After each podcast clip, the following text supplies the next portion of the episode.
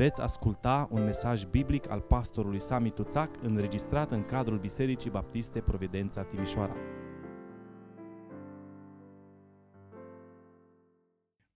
Vă invit să deschidem Sfânta Scriptură în Cartea Faptele Apostolilor, capitolul 2, și vom citi de la versetul 1 și până la versetul 21. Pagina 1056 în Sfânta Scriptură. În ziua cinzecimii erau toți împreună, în același loc. Deodată a venit din cer un sunet, ca vâjit unui vânt puternic, și a umplut toată casa unde ședeau ei. Niște limbi ca de foc au fost văzute împărțindu-se printre ei și s-au așezat câte una pe fiecare din ei.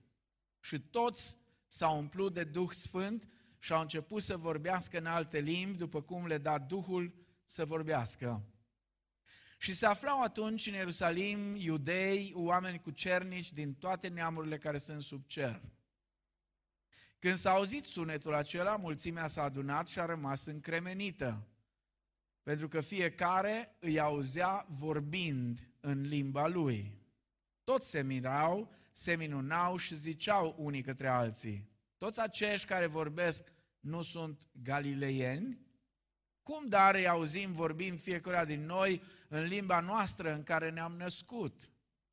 Parți, mezi, elamiți, locuitori din Mesopotamia, Iudeea, Capadocia, Pont, Asia, Frigia, Pamfilia, Egipt, părțile Libiei dinspre Cirena, oaspeți din Roma, iudei, sau prozeliți, cretani și arabi, îi auzim vorbind în limbile noastre lucrurile minunate ale lui Dumnezeu.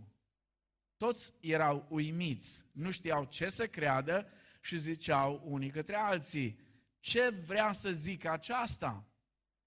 Dar alții își băteau joc și ziceau, sunt plin de must. Atunci Petru s-a sculat în picioare cu cei 11, a ridicat glasul și le-a zis, bărbați iudei și voi toți cei care locuiți în Ierusalim, să știți lucrul acesta și ascultați cuvintele mele. Oamenii aceștia nu sunt beți, cum vă închipuiți voi, căci nu este decât al treilea ceas din zi. Ce aceasta este ce a fost spus prin prorocul Ioel.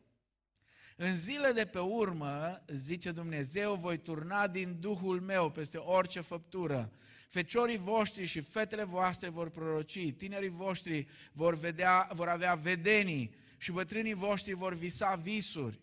Da, chiar și peste robii mei și peste roabele mele voi turna în zile acelea din Duhul meu și vor proroci. Voi face să se arate semne sus în cer și minuni jos pe pământ, sânge, foc și un vârtej de fum. Soarele se va preface în întuneric și luna în sânge, înainte ca să vină ziua Domnului, ziua aceea mare și strălucită. Atunci, oricine va chema numele Domnului va fi mântuit. Amin. Vă rog să reocupați locurile. În ziua de Rusalii, în ziua cinzecimii, s-a întâmplat ceva deosebit. Și ceea ce s-a întâmplat a avut un impact deosebit asupra mulțimii. Vă rog să vă uitați în pasajul acesta de câte ori apare expresia toți erau uimiți. Oamenii erau uimiți. Asta a fost prima reacție a celor care erau acolo, o reacție de uimire. Mulțimea a rămas uimită și a luat atitudine. Au fost unii care s-au uitat cu respect la ceea ce se întâmpla acolo și au fost alții care s-au uitat cu ostilitate. Însă ceea ce este foarte important și aș vrea să vă rog să rețineți aspectul acesta, interesul întregii mulțimi a fost captat. Chiar dacă unii au fost cu respect, s-au uitat cu respect la ceea ce se întâmpla, iar unii au fost ostili și și-au bătut joc. Cu toții au rămas uimiți. Nimeni n-a rămas nepăsător cu privire să, la, la ce s-a întâmplat acolo. Întrebarea care aș vrea să ne opunem astăzi, pentru că astăzi sărbătorim împreună pogorârea Duhului Sfânt, revărsarea Duhului care nu înseamnă altceva decât revenirea prezenței pierdute a lui Dumnezeu în mijlocul poporului său. În Vechiul Testament Dumnezeu locuia în mijlocul poporului său în templu de la Ierusalim, mai întâi în cort și apoi în templu. Dar odată cu plecarea lor în robia babiloniană și cu dărâmarea templului lui Solomon, gloria lui Dumnezeu și prezența lui Dumnezeu s-a dus. Ezechiel, dacă aveți timp să vă uitați, vede ce se întâmplă cum prezența lui Dumnezeu pleacă, dar profețiile finale vorbesc despre revenirea prezenței lui Dumnezeu. Revenirea prezenței lui Dumnezeu. Dragii mei, dacă avem nevoie de ceva astăzi, atât individual cât și ca și comunitate de creștini, este prezența lui Dumnezeu în noi și în mijlocul nostru. Sunt două chestiuni la fel de importante, pentru că atunci când Duhul vine înapoi, când la Rusalii Duhul pogoară acolo peste cei 120, există o continuitate cu ceea ce s-a întâmplat în trecut, pentru că promisiunea prezenței lui Dumnezeu se împlinește, dar există și o discontinuitate, pentru că acum, în nou legământ, prezența lui Dumnezeu vine la un nivel superior. Ea vine atât în fiecare individ care îl primește pe Hristos, cât și în mijlocul comunității.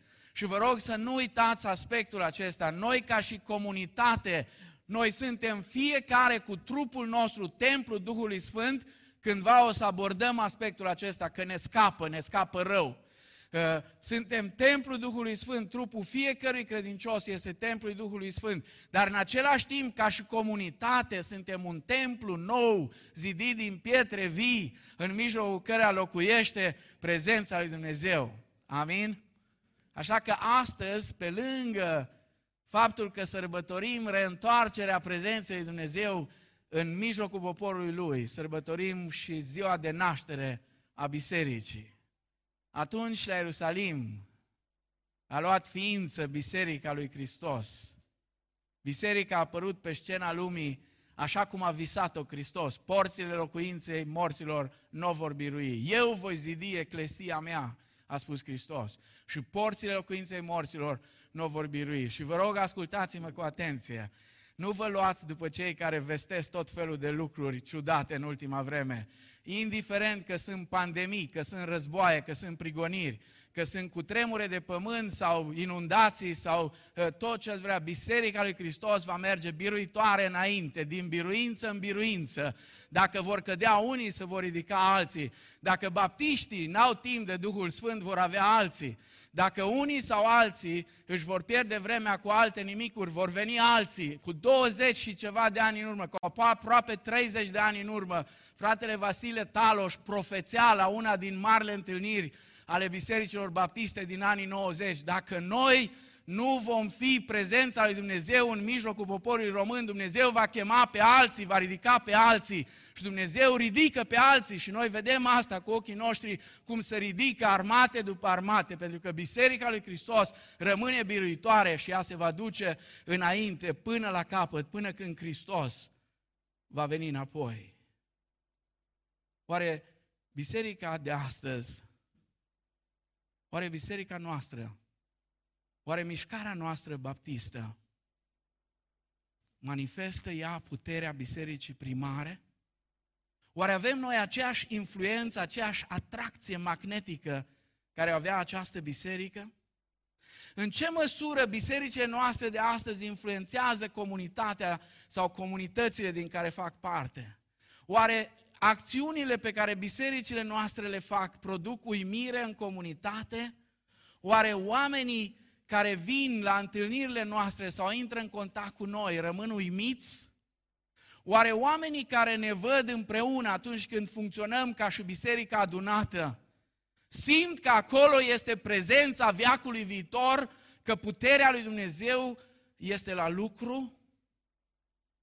Se pare că în ultima vreme nu prea îi deranjăm pe oamenii din comunitate, că nu avem suficientă forță să le oprim alunicarea dacă ne gândim la oamenii nepăsători și neinteresați. I-am putea împărți în trei grupuri. Sunt unii care nu s-au gândit niciodată la biserică. Căile lor și gândurile lor sunt departe de biserică. Biserica nu contribuie deloc la influențarea vieților zilnice. Prezența bisericii în societate nu produce pentru ei nici durere, nici plăcere, nici amărăciune, nici bucurie, absolut nimic. Apoi sunt unii care s-au hotărât să ignore biserica. Pentru aceștia, și mi-e greu să o spun, dar unii dintre cei care ignoră biserica sunt copiii crescuți în clasele noastre de școală duminicală, veniți cu noi la adunările noastre de-a lungul anilor. Unii care acum ignoră biserica. O generație pe care am pierdut-o. Pentru aceștia noi suntem baterii terminate, fără putere. Obuzele care reprezentau odată puterea noastră s-au transformat în pistoale din alea cu apă pentru copii, jucării pentru copii. Idealul etic care era strălucitor cândva s-a cam umbrit datorită compromisurilor cu gândirea lumii. În anii de început, când mișcarea baptistă a început numai, presa vremii scria, presa vremii, într-o vreme ostilă, într-o vreme când Biserica Ortodoxă spunea că mișcarea baptistă este cel mai mare dușman al Bisericii Ortodoxe Române de când există ea.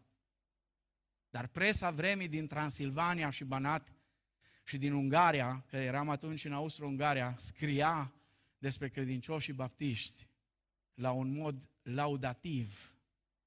Și ceea ce vorbeau mai ales era legat de etica lor și de faptul că erau oameni care trăiau ceea ce propovăduiau și trăiau fără compromis.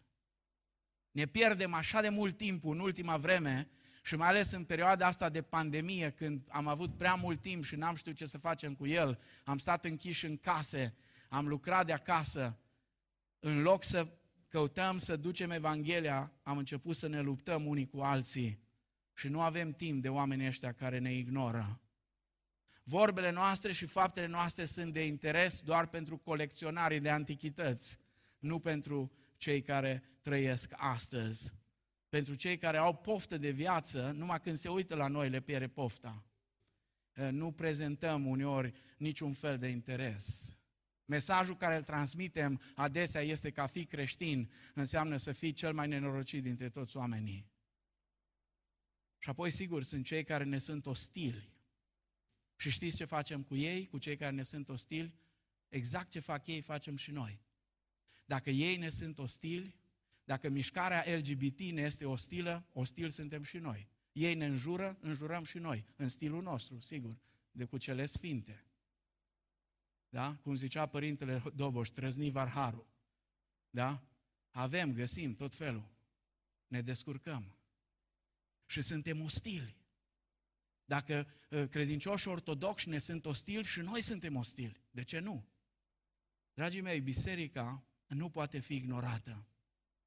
Biserica nu e uh, ruinele cetății de nu știu unde. Biserica uh, nu este o ruină inofensivă.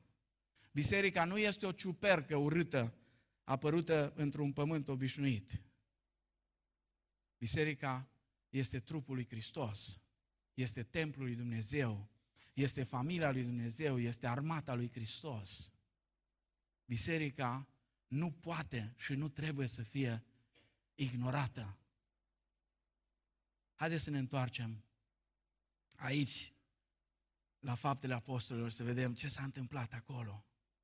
La modul cum Duhul s-a revărsat, cum a revenit prezența lui Dumnezeu, prezența cea pierdută a lui Dumnezeu, a revenit în mijlocul poporului său. Și uitându-ne aici, vedem că în ziua cinzecimii s-a coborât din cer, odată cu venirea Duhului Sfânt, o nouă putere, o nouă prezență, o nouă mărturie, o nouă manifestare a lui Dumnezeu în lume. Și trebuie să recunoaștem că biserica de astăzi are nevoie de, de, de acel ceva. Dacă ne uităm în biserica de astăzi, trebuie să recunoaștem că e nevoie de ceva mai mult decât avem. Avem nevoie de o nouă viață, o viață caracterizată de o putere divină. Oare am putea noi să ne consolăm numai cu ceea ce s-a petrecut acum 2000 de ani? Oare am putea într-o zi ca astăzi doar să ne mulțumim cu comemorarea rusaliilor? Da, a fost ceva extraordinar. Și aș vrea să lămuresc ceva, pentru că aici sunt păreri împărțite și nu are rost să ne luăm la ceartă, mai ales când nu înțelegem Scripturile. Uh, se întreabă unii, oare se pot reedita rusalile și unii vin categoric și spun nu și alții spun da. Eu spun și da și nu. Adică sunt unele lucruri care s-au întâmplat, Duhul Sfânt atunci a pogorât și asta uh, nu se mai schimbă. Biserica atunci s-a format și asta nu se mai schimbă. Dar asta nu înseamnă că puterea lui Dumnezeu și umplerea Duhului care El o dă peste biserică nu poate fi experimentată din generație în generație, de fiecare biserică, de fiecare persoană. Întotdeauna creștinii care au avut influență în lume, în societate, care au întors lumea pe dos, au fost aceia care s-au lăsat la dispoziția lui Dumnezeu să-i umple cu putere de sus, să-i umple mereu și mereu cu Duhul Sfânt al lui Dumnezeu. O să vorbim mai mult despre asta de seară, când tema de seară e una foarte provocatoare. Ați primit voi Duhul Sfânt când ați crezut, pentru că până la urmă aici trebuie să vedem ce s-a întâmplat cu noi sau dacă s-a întâmplat sau ce anume e nevoie ca să trăim acele vieți victorioase, acele vieți în care să avem un impact în lume și lumea să nu ne ignore. Nu e suficientă comemorarea rusalilor. Avem nevoie de mai mult decât atât. Avem nevoie de o viață nouă, de un duh nou, de o putere nouă. Puterea Duhului Sfânt lucrând în viețile noastre. Căci făgăduința aceasta, spune versetul 39, n-am citit până acolo, făgăduința aceasta este pentru voi, pentru copiii voștri și pentru toți cei ce sunt departe acum, în oricât de mare număr, îi va chema Domnul Dumnezeul nostru. Știți care e ultima găselniță, dar nu-i nouă, e veche. Atunci când uh, ne depășesc anumite lucruri, când Duhul Sfânt e mai inteligent decât noi, sau așa ne prindem, că de obicei nu ne prindem. În ultima vreme am devenit toți așa de grozav teologi, încât avem impresia că nici Dumnezeu nu știe lucrurile așa de bine cum le știm noi. Duhul Sfânt e Dumnezeu, face ce vrea El și nu uitați, vă rog, că simbolurile care vorbesc despre Duhul Sfânt ar trebui să ne pună un pic așa să ne întrebăm. Vântul, focul, toate astea, limbile acelea de foc, toate ar trebui să ne, uh, uh, porumbelul acela curat, toate ar trebui să ne ajute să gândim un pic, că vântul suflă încotro vrea el. Doar îi auzi vuietul, nu spui tu vântului pe unde să circule. Și atunci când, când nu mai găsim explicații sau când ne prindem urechile în explicațiile noastre, venim și spunem, a, astea au încetat, astea au fost atunci. Ascultați aici, vă rog.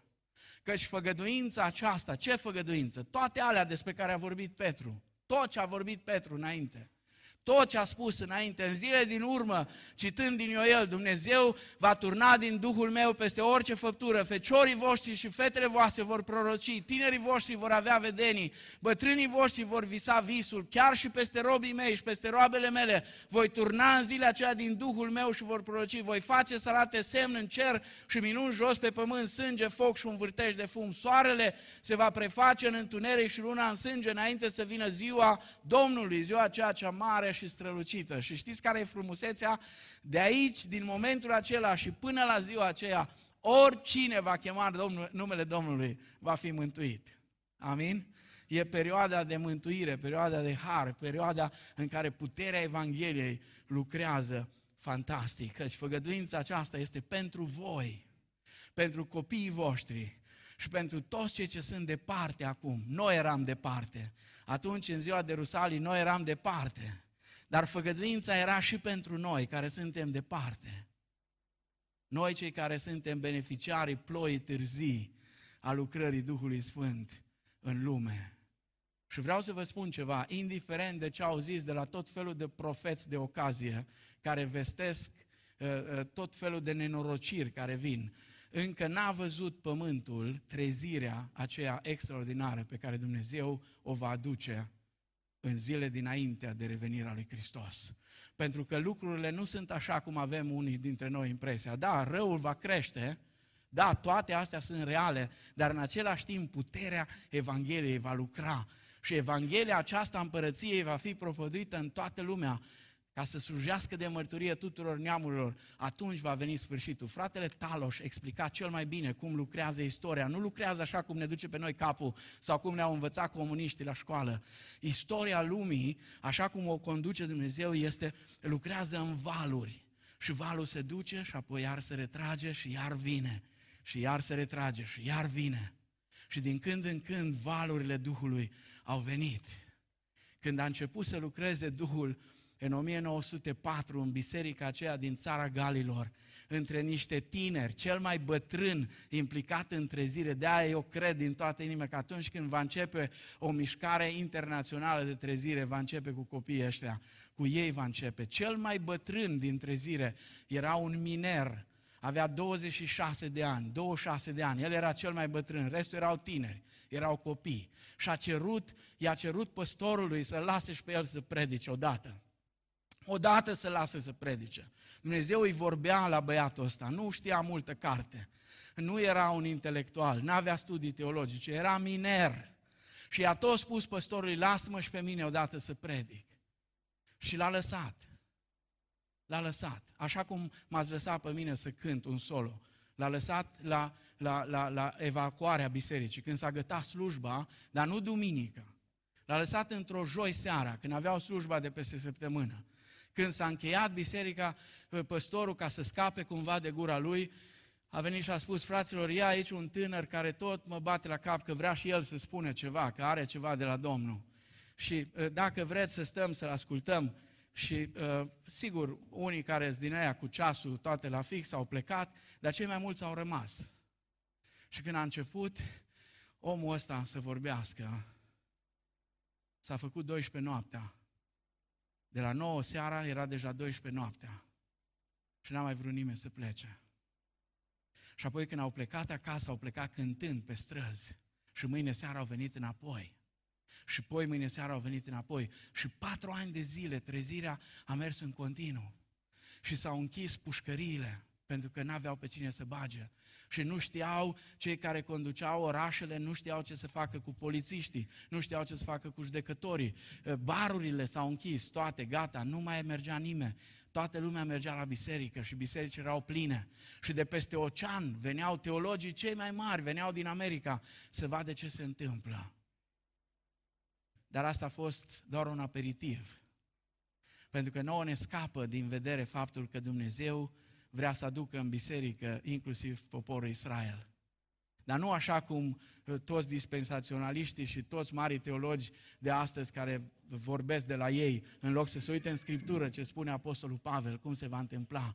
Atunci când, atunci când ei se vor întoarce înapoi, gândiți-vă, zice Pavel, dacă plecarea lor, dacă punerea lor deoparte a fost pentru voi mântuire, ce va fi întoarcerea lor? Viață din morți. Viață din morți. O trezire fantastică. Biserica lui Hristos va merge biruitoare înainte. Alegerea noastră ca adunare locală este, dacă vrem să fim parte din această mișcare a Duhului pe care Duhul o aduce și o aduce, să știți.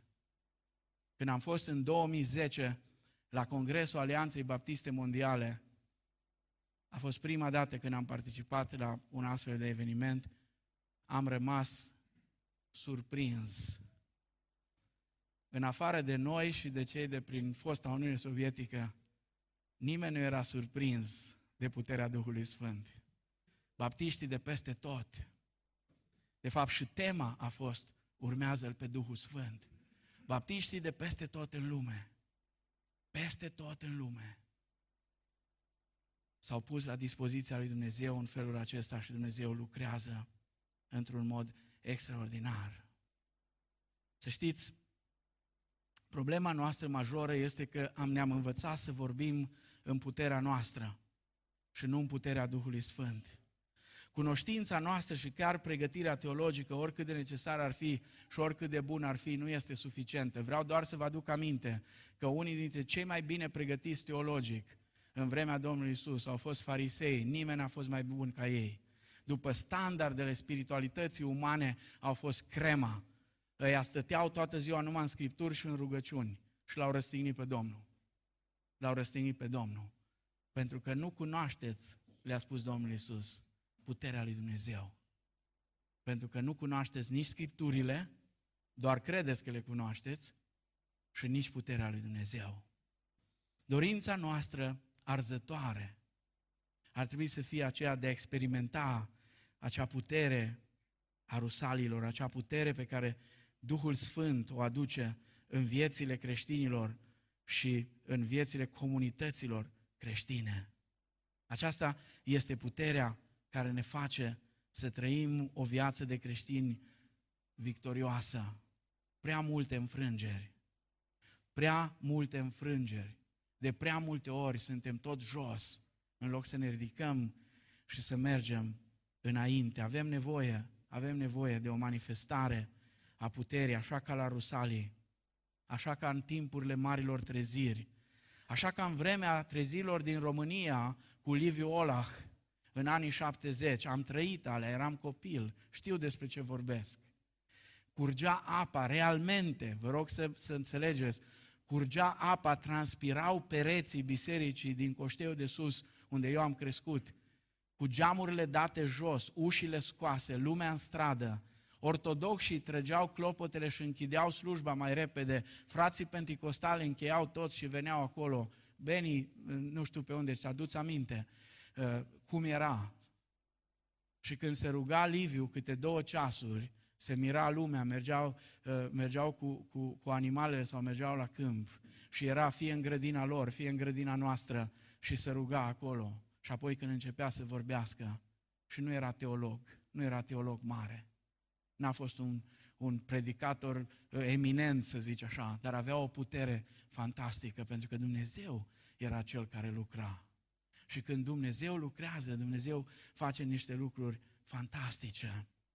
Haideți să ne uităm un pic aici, să vedem câteva lucruri legate de această putere care a venit odată cu reîntoarcerea prezenței lui Dumnezeu în mijlocul poporului său. Mai întâi, promisiunea acestei puteri. Sigur, textul din, din Ioel este un text clasic pe care Petru îl reia și vorbește despre el, dar apoi Domnul Isus, și s-a citat la timpul de, de închinare, s-a, s-a citat din Ioan 14, Ioan 16, Domnul Isus ne-a spus, mă duc, dar nu vă las singuri, voi trimite mângâietorul, mângâietorul, Duhul adevărului, care să fie cu voi, care să rămână în voi, prezența Lui să fie cu voi în viac. Și apoi eh, Domnul Iisus le spune uh, uh, apostolilor care se gândeau, Doamne, în vremea asta ai de gând să așezi din nou împărăția lui Israel și Domnul Iisus le spune, nu-i treaba voastră, nu-i treaba voastră. Și când mă uit, 80% din creștini se ocupă astăzi tot numai cu ce nu-i treaba noastră. În loc să ne ocupăm cu ce treaba noastră, 80%, dacă nu chiar mai mult, se ocupă cu ce nu-i treaba noastră. Vremurile și soroacele, toți știu calcule, toți au descoperit. Acum îmi spunea cineva, băi, să vedeți ce am pățit. Vine unul și spune, ieri îmi povestea un băiat dintr-o biserică din Timișoara, nu are importanță. Zice, măi, a venit unul și uh, l-a păcălit pe, pe păstor și mai pune, zice că are el ceva să ne spună de la Domnul. Și păi zic, uh, v-a păcălit? Sigur că da. Adică cum poate să vină cineva care nu este din adunarea locală să spună de la Domnul ceva pentru adunarea aia locală? Pentru adunarea aia locală Dumnezeu a rânduit slujitorii ei care să-i spună. Și dacă vine cineva trebuie să se știe de unde Și a zis el ce a zis și pe urmă a spus că Domnul a spus lui că în trei ani gata vine Domnul. Serios. Când ți-a spus? Cum? La ureche? Fluierat? Cum, cum ți-a spus? Ți-a cântat? Ți-a fluierat? Ce a făcut? Și cu asta ne pierdem vremea. Cu asta ne pierdem vremea. 80% din creștini, dacă nu mai mulți, cu ce nu-i treaba noastră. Nu este treaba voastră să știți vremurile sau soroacele, a spus Domnul Iisus, ci voi veți primi o putere când se va pogorâ Duhul Sfânt peste voi și veți fi martori în Ierusalim, în toată Iudeea, în Samaria și până la marginea pământului. Cu mai mult de 150 de ani în urmă, Charles Spurgeon, cel mai mare predicator al secolului XIX, prințul predicatorilor, spunea așa, peste doar câțiva ani, peste doar câțiva ani, nu știu când și cum, Dumnezeu va revărsa Duhul Sfânt într-un mod foarte diferit de cel prezent. Ne putem aștepta la o mare diversitate în lucrarea Lui. Dar în următorii ani va fi așa o lucrare și o revărsare, spunea Spurgeon, cum lumea încă n-a văzut. Și da, imediat după aceea au început mișcările acestea puternice de trezire peste tot în lume. Și oamenii cu miile, cu milioanele s-au întors la Domnul. Inclusiv în mijlocul bisericii catolice care părea de nepătruns. Și știți ce e interesant? Dacă te pui să citești documentele Concilului Vatican II, după care ei se conduc acum, păi 90% sunt lucrurile care Luther le-a cerut la reformă și l-au declarat eretic pentru asta. Și mișcările, mai ales din zona carismatică care au început în Biserica Catolică, a făcut ca mulți, mulți oameni să se întoarcă la Scriptură, să se întoarcă la Domnul Isus, să lase tradițiile, să lase lucrurile care nu-și găseau suport în Scriptură. Și toate denominațiile vechi protestante au fost atinse și toate mișcările evanghelice și prezbiterienii și baptiștii și metodiștii și desigur penticostalii, care au fost o mare provocare și încă continuă să fie peste tot în lume, fiind la ora asta a doilea grup de creștini din lume după catolici. În doar 100 și ceva de ani. Apoi, un al doilea lucru care aș vrea să-l vedem este primirea puterii. Spune că Duhul Sfânt s-a pogorât în ziua aceea de, de Ierusalim, în ziua cinzecimii, cu un sunet, cu un sunet, un sunet ca să-i trezească. Și dacă avem nevoie de ceva astăzi, avem nevoie de un sunet care să ne retrezească. Dormim un pic, să ne redeștepte, să aducă o redeșteptare între noi, să ne trezim la realitate. Cu un vânt, spune, vuietul unui vânt ca să-i miște, cu limbi de foc ca să-i lumineze și să-i călăuzească, cu o vorbire în limbi noi ca să-i îndemne la propovăduirea cuvântului. Și toți au început să propovăduiască cuvântul, au început să-L vestească pe Isus. Tot Spurgeon spunea, dacă nu avem Duhul lui Dumnezeu, este mai bine să închidem bisericile, să le batem în cuie ușile, să punem câte o cruce neagră pe ele și să scriem mare Dumnezeu să se îndure de noi. Vă recomand o carte extraordinară care vă va schimba mult gândirea. A apărut la Societatea Misionară Română cu ani de zile în urmă, poate o mai găsiți. Experiențe cu Duhul Sfânt. Și toți oamenii care vorbesc de experiența lor cu Duhul Sfânt din cartea aceea, inclusiv Spurgeon, Wesley uh, și alții, Whitfield, toți, toți oamenii aceia au trăit înainte de mișcarea pentecostală. Și poate unii sunteți familiari, dacă sunteți din Bihor, din Sălaj, din zona aceea, trebuie să fiți familiari cu mișcarea baptiștilor treziți. Baptiștii treziți o mișcare care a început independent de orice altă mișcare pentecostală sau carismatică în mijlocul bisericilor baptiste maghiare la început, în Bihor și apoi a trecut mai departe în celelalte județe. Și îmi spunea fratele Vasile Talpoș, cel care a fost rectorul Institutului din București, mi-a spus, frate Sami, eu sunt produsul acelei treziri și eu și Taloș și alții pentru că atunci a fost din nou o perioadă de letargie spirituală în bisericile baptiste. A știți ce se întâmplă când vin mișcările acestea de trezire? Sunt și excese. Întotdeauna sunt și excese. Și întotdeauna diavolul încearcă să contrafacă, să, să, să uh, facă el fake-urile lui.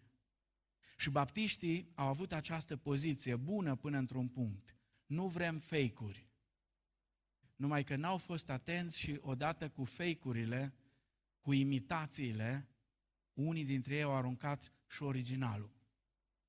Și au ajuns să nu mai vorbească despre Duhul Sfânt, da? Vorbim despre asta mai mult de seară. Au ajuns să ignore pe Duhul Sfânt. Până și în mărturisirea noastră de credință, nici măcar cât scrie în credeul creștin, n-am scris despre Duhul Sfânt. Doar atât, credem în Duhul Sfânt. Asta e tot ce spunem noi în mărturisirea noastră de credință despre Duhul Sfânt. Da, înțeleg foarte bine uh, toate mișcările acestea în care s-au produs atât de multe imitații și atât de multe lucruri care pur și simplu n-au de-a face cu lucrarea Duhului, ci e lucrarea omului. Mai ales în zona darului vorbirii în limbi, atâta contrafaceri și românii s-au întrecut pe ei, o luat și pe americani și pe alții la chestiile astea. Dar asta nu înseamnă să arunci, cum spuneau englezii, să arunci și copilul odată cu apa. Trebuie să fii foarte atent ce arunci și ce rămâne. Și pentru asta este nevoie de un pic de discernământ. Și să ne rugăm ca în vremurile astea Domnul să toarne darurile Lui peste biserică și să ne dea darul deosebirii Duhului, Duhurilor. Amin? Și să ne dea uh, dar de înțelepciune și să ne dea dar uh, uh, de veghere și de, de, de, de slujire în toate lucrurile uh, de care biserica și lumea are nevoie. Apoi, mai este ceva, sursa, sursa puterii. Uh, ca și la cinzecime, ca și atunci, sursa puterii este Duhul Sfânt. Dragii mei, El e aici, El n-a plecat. Duhul Sfânt a venit ca să rămână. Revenirea prezenței pierdute din vechime a venit cu noi ca să rămână. Vă voi da un alt mângâitor care să fie cu voi, care să fie în voi și care să rămână cu voi în viac. Sigur, uneori Duhul Sfânt este întristat și este necăjit, pentru că este deosebit de sensibil. Este cea mai sensibilă persoană din Sfânta Treime. De aceea vă rog să fiți foarte atenți că Domnul Isus spune orice hulă și orice păcat împotriva Fiului va fi iertat, dar împotriva Duhului Sfânt nu va fi iertat nici în viacul acesta, nici în viacul viitor. Acum, să nu vă luați după aia care spun că dacă tu nu crezi prostiile care el le spune, că a avut el nu știu ce prorocie sau a avut el nu știu ce ă, așa, mă întreabă ieri cineva, dumneavoastră sunteți și vas de lucrare? Păi zic, toți păstorii sunt vas de lucrare. Dacă nu-s vase de lucrare, atunci n-au ce să caute în, în slujirea pastorală. Nu știu ce am înțeles din asta, dar eu am știut ce vrea să mă întrebe cu vasele, cu vasele de lucrare. Uh, trebuie să fim foarte atenți. Dacă uh, uh, Dumnezeu ne dă înțelepciune să spunem unor oameni, băi, reveniți-vă și întoarceți-vă la Scriptură, nu înseamnă că am hulit. Da? O să vorbim cândva și despre hula Duhului Sfânt, că unii sunt confuzi cu privire la asta. Să vedem despre ce e vorba. Și apoi, uitați-vă la rezultatele puterii. Au început să vorbească în alte limbi. Dar ce au început să vorbească? Borboroseli? Nu lucrurile minunate ale lui Dumnezeu. Au început să mărturisească despre Dumnezeu. Au început în așa fel să vorbească încât toți cei de acolo au început să înțeleagă și erau uimiți. De aceea, îndemnul meu în dimineața asta, sper că nu v-am bulversat, dar dacă v-am bulversat, înseamnă că Duhul începe să lucreze la mințile și inimile tuturor. Vreau să vă spun că am trecut prin perioada aceea din viața mea când am fost atât de atent să fiu corect în fiecare termen și fiecare doctrină legată de Duhul Sfânt. Duhul Sfânt nu e o doctrină, Duhul Sfânt e o persoană. Amin? Da, e și o doctrină, dar e secundar. Duhul Sfânt este o persoană, o persoană divină, o persoană care are o sensibilitate aparte.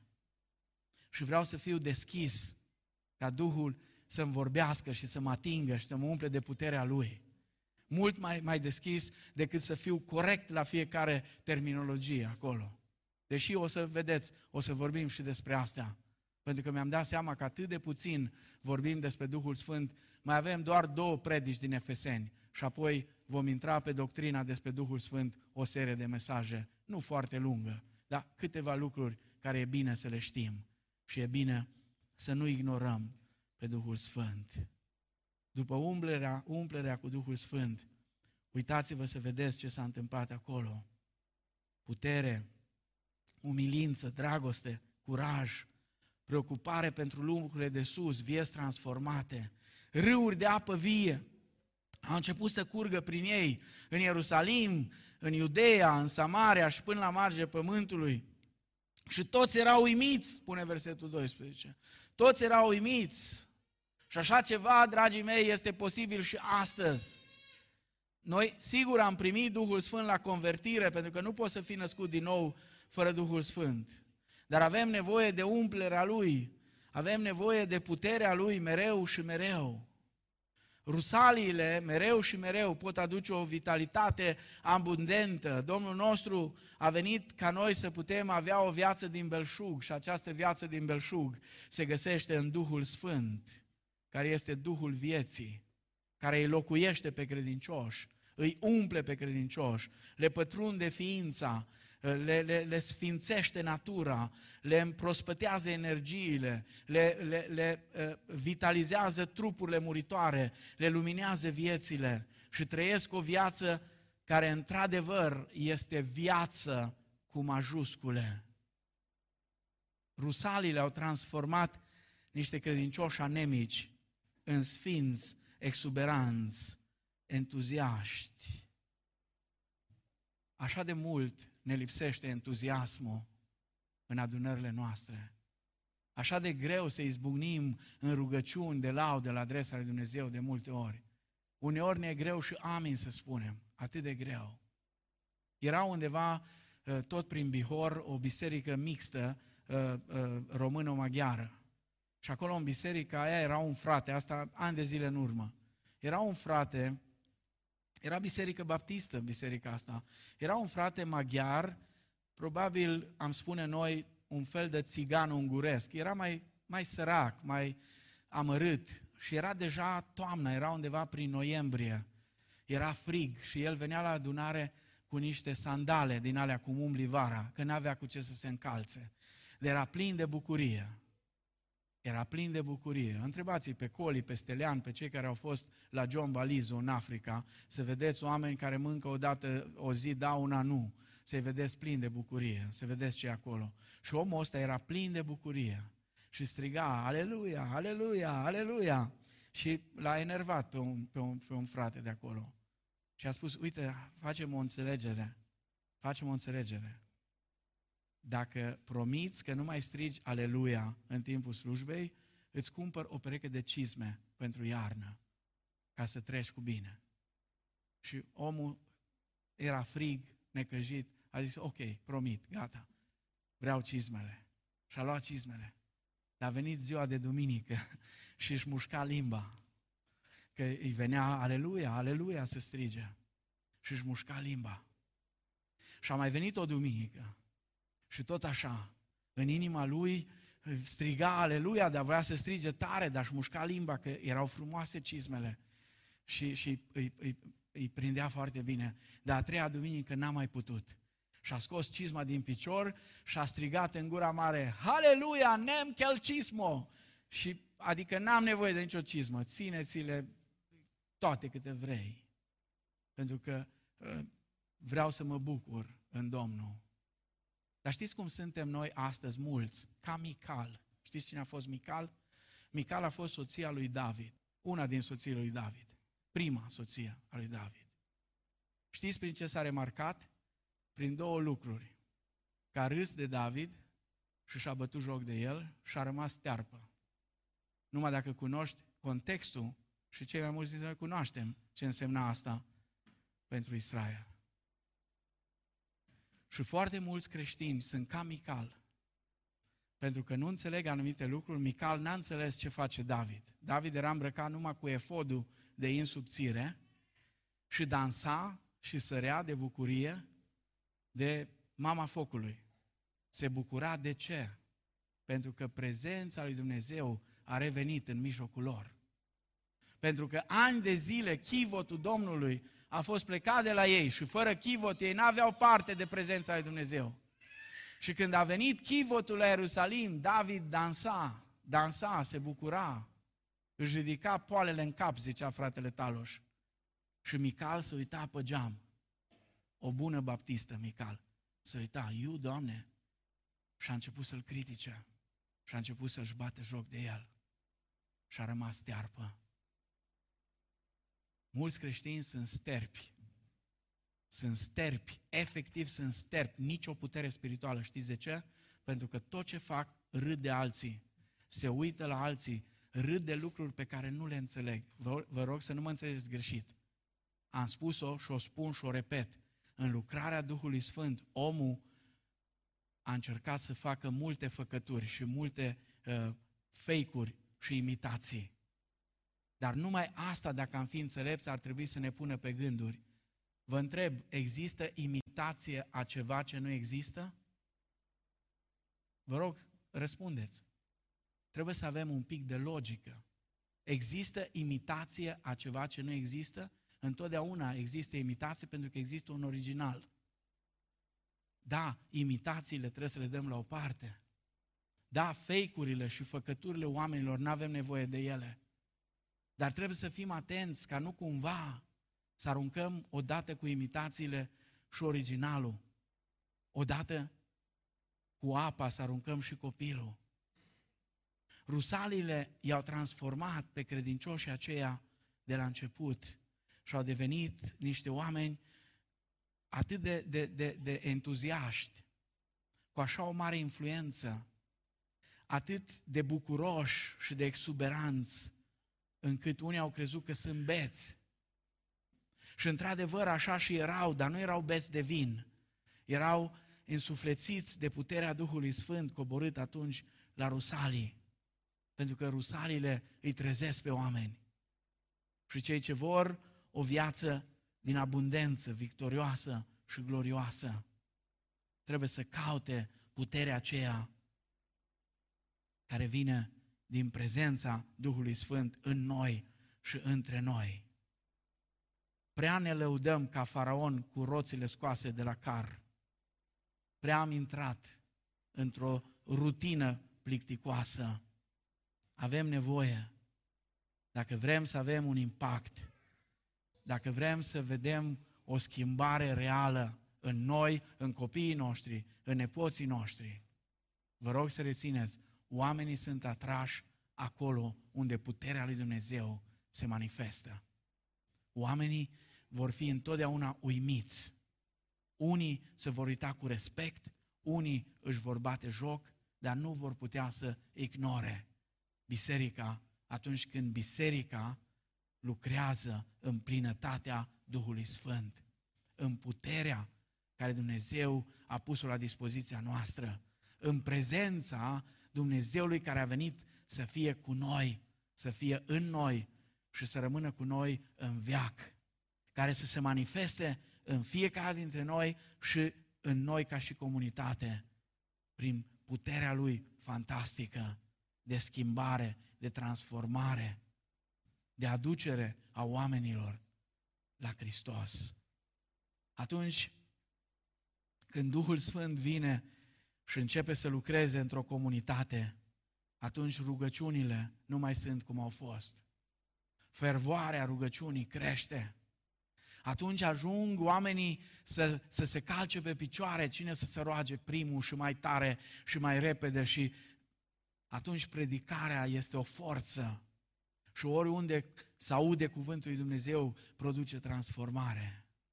Atunci părtășia este vie, este reală.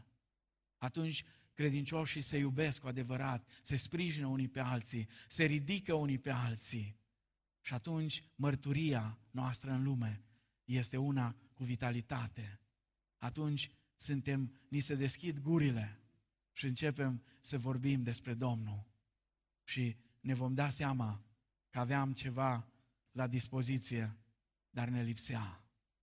De aceea, cred că e așa de, de important ca în vremea asta să ne rugăm ca Domnul să ne umple din nou și din nou, să toarne din nou și din nou. Da, noi avem Duhul Sfânt în noi. Avem, l-am primit la mântuire, la nașterea din nou. Dar este El activ în viața noastră? Duhul Sfânt n-a venit în noi să hiberneze. a venit să ne energizeze, a venit să ne umple de puterea Lui. Dumnezeu să reverse peste noi puterea aceea care a revărsat-o la Rusalii și să ne ajute să experimentăm cu adevărat acea viață în plinătatea lui Hristos și a Duhului Sfânt pentru gloria Tatălui nostru Ceresc. Amin.